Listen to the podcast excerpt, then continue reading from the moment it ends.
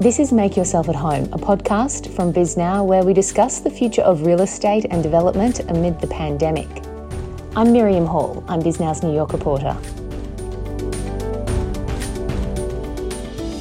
In this episode, we hear from Margaret Anadu. She's the head of Goldman Sachs Urban Investment Group, which does impact investing in underserved communities. In New York, it's one of the groups behind Essex Crossing, a massive six acre mixed use development with retail, office, green space, and more than a thousand new homes on the Lower East Side. Margaret spoke to me from her home in Brooklyn about getting capital to small businesses, what kind of impact this virus will have on the development of workforce and affordable housing in the United States, and why she's eager to get back to the office. So you're the head of the Urban Investment Group. So that's the arm that's focused on putting debt and equity into real estate projects and social enterprises in underserved communities. And that group's really had like very significant growth. When it was first set up, it was about 20 million or 30 million a year. Now it's closer to a billion. But do you see that contracting considering the very grim economic outlook? I don't.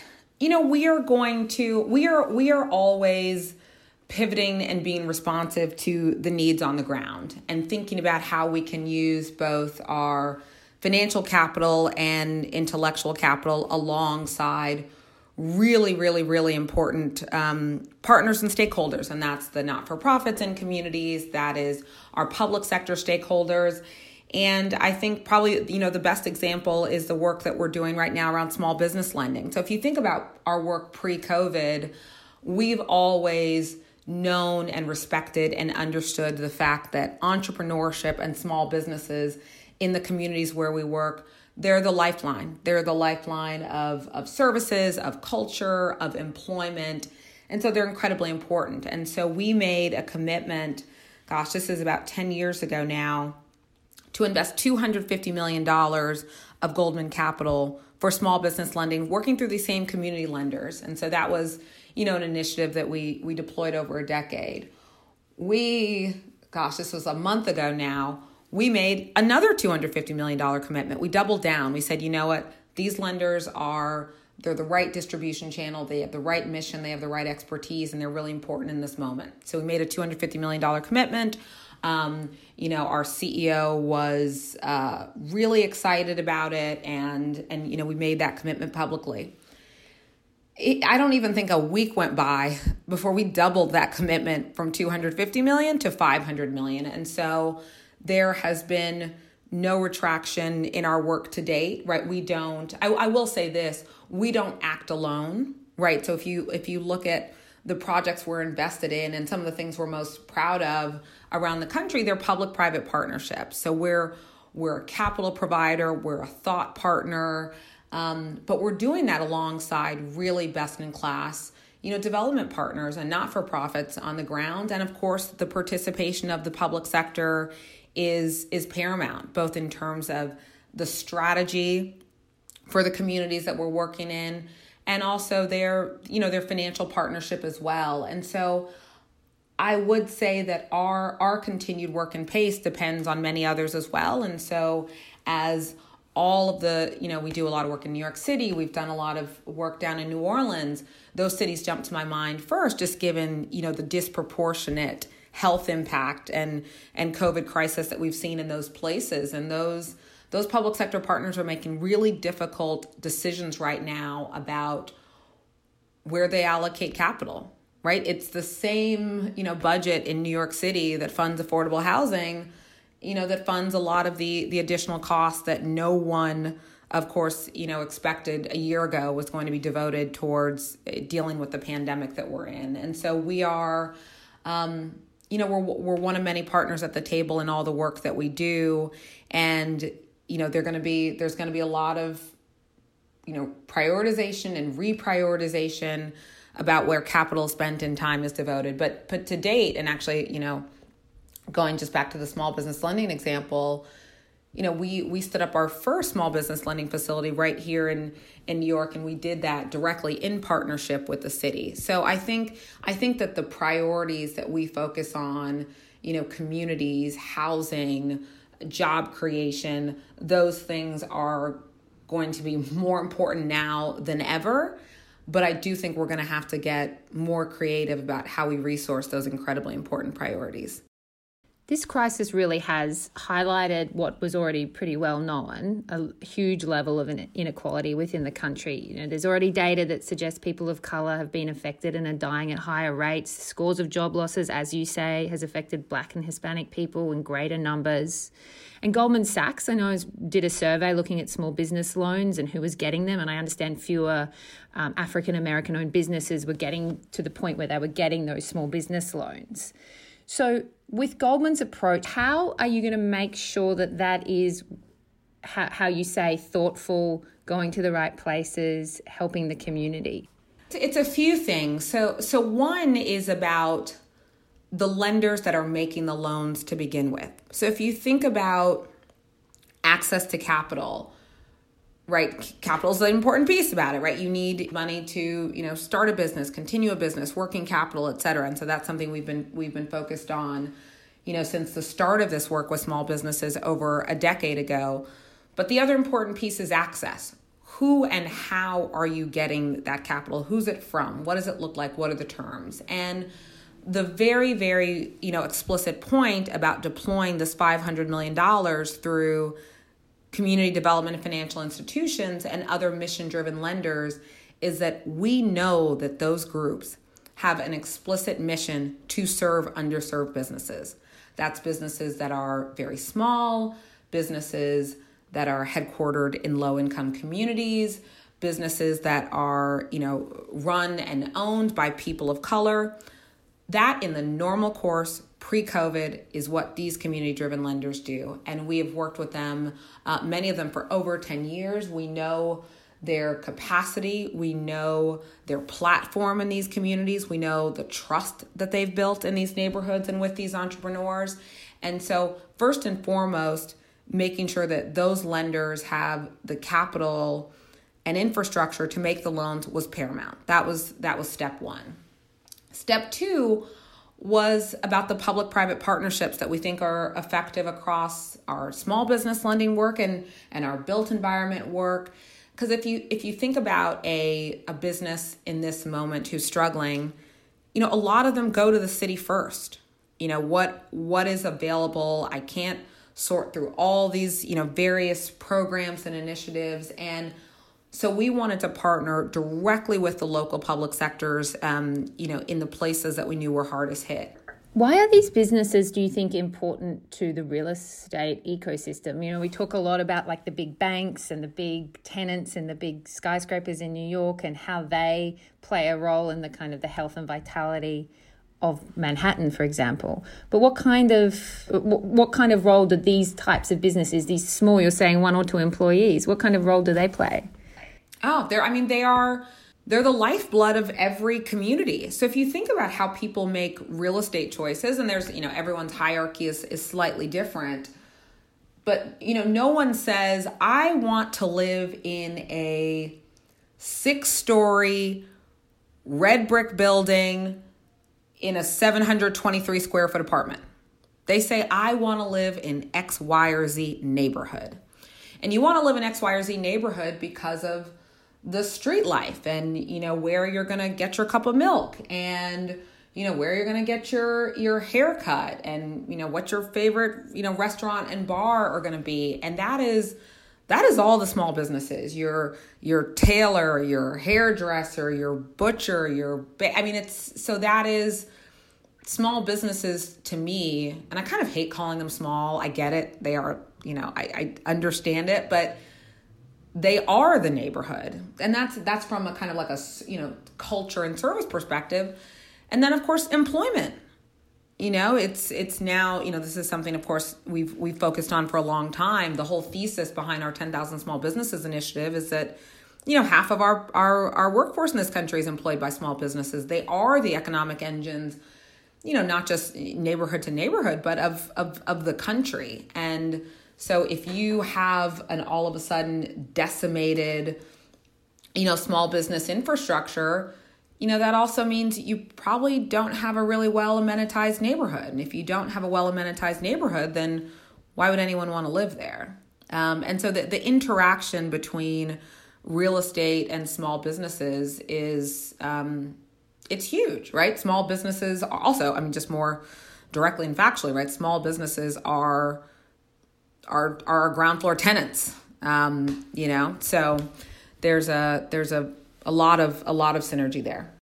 Speaking generally, are you concerned at all about the stagnation of the kind of development for the kind of housing that we need in the country, which is affordable and workforce housing? I think there are going to be a, some pros and cons. I think that I think that everyone understands how how essential housing is, right? It's where we it's where um, you know we we be, we begin and we begin and end our days. I think it's also pretty well understood that much of the affordable housing that gets generated in this country is done in very direct partnership with federal support through programs like low income housing tax credits and Section 8 operating subsidies, and in some of the um, even less affordable markets in the country, like a like a New York City, for example, that is also supplemented with pretty significant state and city support as well.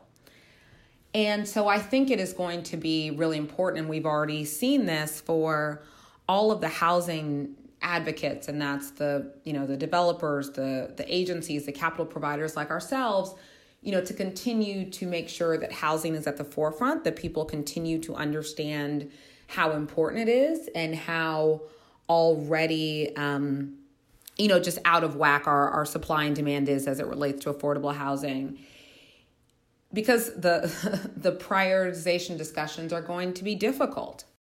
A lot of these cities are having very significant budget issues and there are no good choices, right? Are you going to cut back on affordable housing production? Are you going to, you know, cut back on trash pickup? Are you going to, you know, there's they're they're not you know, there's not a lot of fluff in in city budgets. And so I think that it will be important to continue to remember how important housing is and how much it ties to everything else. And just the very basic idea that having a quality and affordable place to live in a in a neighborhood that provides opportunity is the link to education. It's the link to health outcomes. It's the link to employment outcomes. And so a lack of investment and continued investment in housing is going to have negative consequences um, far down the line. And so I think it's it's really important for people uh, to remember that. But do you think investors will view it as a place to put money? I mean, that's the that's the concern, right? I mean, everyone understands how valuable it is. Everyone understands how much we need it. But whether or not it can attract investment is an, is another matter. Sure, and I yeah, and I think I think it I think it depends what um you know, a part of multifamily we're talking about. I think as as you think about asset classes more broadly, certainly within real estate, um, you know, multifamily tends to be fairly resilient. Um, and so it is certainly uh, it, it is certainly a less risky asset class than you know some of especially in this moment right I, th- I think if someone if an investor is making a decision whether to invest in you know a stabilized multifamily asset relative to a hotel right now and thinking just you know with with a lot of presentism just about the moment that we're in, you know, I don't think that's a, a complicated debate. And so, look, there are going to be a lot of fears about, look, there's a lot of stress in the system, and does that impact people's ability to pay their rent? Right. And then the April numbers came out in terms of collections across the country, and it was a mixed bag you know but then you also saw you know the tick up in the percentage of rent that was paid with credit cards and so there's there's mixed data out there but on the whole i think the view that, that multifamily over time remains uh, a resilient and you know on a relative basis pretty safe place to put capital. I, I don't think that that overall thesis changes. What i do think gets hurt is development. So taking that construction risk the the lease up risk um, you know sourcing financing to get things off the ground i do think that will will will slow some and we'll see um, yeah we'll see a we'll see a slower pace there. Aren't we already kind of climbing out of 2008 and the slowing there in terms of the supply? And is this going to mean another problem on top of what was already a problem. Yeah, I, I would say that this moment is going to exacerbate what was already a challenge. And so if we if we go back six months even or or a year, there was already an incredible uh, mismatch between the afford the supply of affordable and workforce housing and just the the demand there. And what I'm hopeful for and trying to take sort of an, an optimistic spin on it is the issue itself will be greater right? If if actual if new development slows and the creation of affordable affordable housing slows, and that could be, you know, quite frankly, just purely on you know pressure from from local public sector budgets.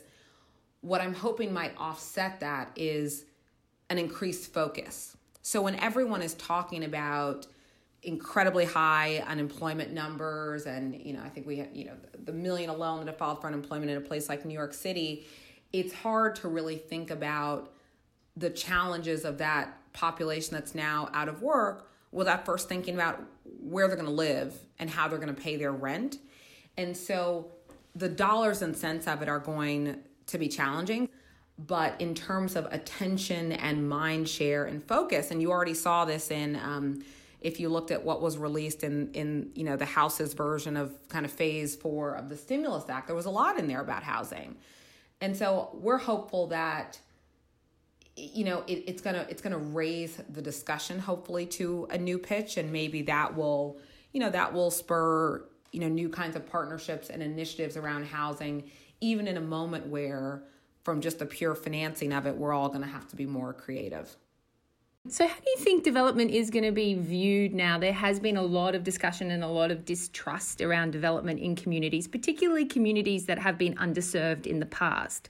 Do you think that might change now? And what kind of role do you think developers might have in that? You know, I think some of it will. It's a great question. I think that you know what it's it's it's almost similar to to my thought around kind of a, just a, you know affordable housing and and mixed income housing generally i think we are all i think that we're all going to be engaged in pretty interesting discussions over the next you know months and, and years about what all this means for how we you know how we live our lives and and and how we work and working from home and you know if you're going to be working from home what it means about where and how you live right? In a place like New York City you know it's it's no secret that it's it's very expensive to to live here. And you know part of why people live here is because they work here.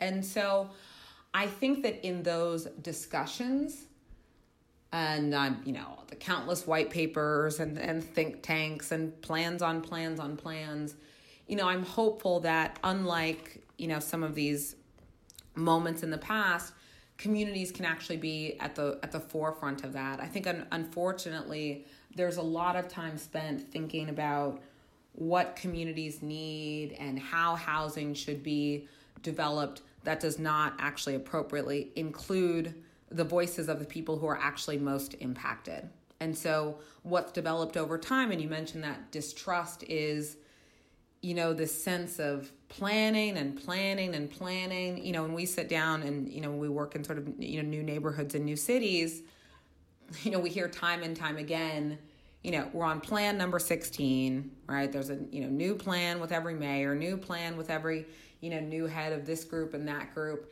And there's of course fatigue there. And so I think what'll what'll be important is for community, you know, stakeholders and, and citizens and, and families to be engaged in discussions that are you know productive and action oriented and collaborative. And so this you know the idea and i'm sure you've you've I, i've probably read you know no less than five articles over the last week that are some flavor of what does this mean for our cities and what do we think about resiliency and you know what does it mean for you know live work play environments when the work piece of that is is is different? Or what does it mean for for housing now that we've all you know been in our homes for two months and you know maybe they're not what we want? So I, I think that there is going to be a lot of discussion. I think discussion is good when people are thinking about issues and working through them. But i do hope strongly um, that all this discussion actually gets to the, the folks who are impacted and, and that matter. And I think that some, and I think this changes from you know neighborhood to neighborhood, city to city. I think that some cities actually have set up pretty thoughtful structures around how how voices and communities are heard, but not just heard, but how those opinions actually work their way into processes of development, whether it's, you know, uh, you know, community boards in New York or, you know, the site plan approval that happens in in Newark, or the, you know, their, their cities do it in, in different ways. But I think it's it's a moment to step back and say a lot is going to change. We don't know exactly what. We don't know exactly what things are going to look like, but I do think there's this sense of knowing that we're walking towards you know different types of cities and different types of, of planning and development but not knowing exactly what that that looks like and knowing that that that set of voices and collaboration that kind of bubble to the top and influence you know even even just the the stimulus bills and and where that gets allocated. And there's been you know bipartisan talk of now's the real moment for a big infrastructure bill and what really counts as infrastructure and what do we prioritize. It's just a moment where we all need to to just do a lot more listening um, and just making sure communities are heard Let's talk generally. I mean, what's your view on how New York City is going to look? I know that this is something that, you know, you said that you've read five articles on it in the last week, but you live here with your family. I mean, how do you think the city is going to recover, or do you think the city is going to recover? of course the city will recover. Um, you know, New York City and you know, obviously 9 9/11 is a it's a, it's a tough part of course in the in the city's history and a lot of a lot there's a lot of pain around that that we all that we all still feel and but I do think it is a it's a comeback story right if you if you go back to to that time and we all you know go back and, and read that press and those worries there was everyone saying you know, no one would ever work downtown and no one would ever live downtown. And even broader than that, why would folks choose to, you know, live in a in a city that's this expensive where, you know, the risk of terrorism is certainly higher than in many other parts in the country. And, you know, over the last um, you know, period of time since then, we've seen incredible growth, right? The city is not is not perfect. There's a lot of work that still needs to be done in, in many neighborhoods and you know income inequality is in a pretty um, is in a pretty horrifying place but the city the city came back and so this is this is unprecedented that i think we're all using that word a lot but it is it is fair and true we are in you know we're in times that no one can sort of just you know point to some other period and place and and come up with a with a roadmap. But New York is is resilient. It's a special place. It is, you know, the the financial sort of you know system is still here. The culture, the food, the diversity, um, and so it's it's it's hard for for me to think that a pandemic like this, which has been tragic on so many levels. I live half a block from Brooklyn Hospital. Um, and so I actually, you know, my my family every day at seven o'clock, you know, we we poke our heads out the window and with the entire neighborhood, we think, you know, we thank the essential workers and the healthcare workers, and you know, my three year old screams that the you know patients should keep fighting, and so there's it's I'm not, none of that is is lost on me, of course, but I also think at, at the same time that you know New Yorkers fight and New Yorkers come back and the benefits of living in a place like this are not are not lost. I think that we all have a lot of work to do in terms of how we um, you know take care of and think through the families and neighborhoods that are you know obviously going to disproportionately suffer from this pandemic but i do think um, i do think we'll see the other side you know new york's new york's not going not going anywhere what's your take on working from home now? Do you have you have, have you had a reshaping of your views in terms of your work from Goldman Sachs and your ability to ability to get things done? It's a mixed bag. I mean, it's it's funny because I've been my whole team like we've been so busy. Um, you know, as I mentioned with the with the lending initiative and just you know making sure that all of our, our partners and projects are are in good shape. Um, and so look, we've, we've been productive, right? I, you know, I think we've all realized that yes, you can, you can sit at home in front of a computer and type away and Zoom call your life away. Um, I would say for me personally, I don't want to speak for, you know, my my team or, or the firm I, I really miss my team you know there there is just something about sitting in a room and debating something and and being face to face and kind of you know just you know running into someone and having a good idea. And i th- i i i i miss that a lot. Um, and i actually really started to feel it. It's probably a few weeks ago where i had a moment where i said gosh like i gotta like I need some some human interaction. So we've done the little things, making sure that we're switching our our conference calls to be Zooms and you know we're doing the Zoom drinks and and all those sorts of things. But I I do think it's hard to completely replace um, you know human human direct human interaction and and the the the productivity and ideation that comes from that. And so I um look I've been productive, but I'm also I'm ready I'm ready to get back in the office and, and actually, you know, see people in person. You don't think this is the end of office then, as we know it? No, no. I think I think that's being overdone. That's Margaret Anadu. She's the head of Goldman Sachs Urban Investment Group. I'm Miriam Hall. Thanks for listening.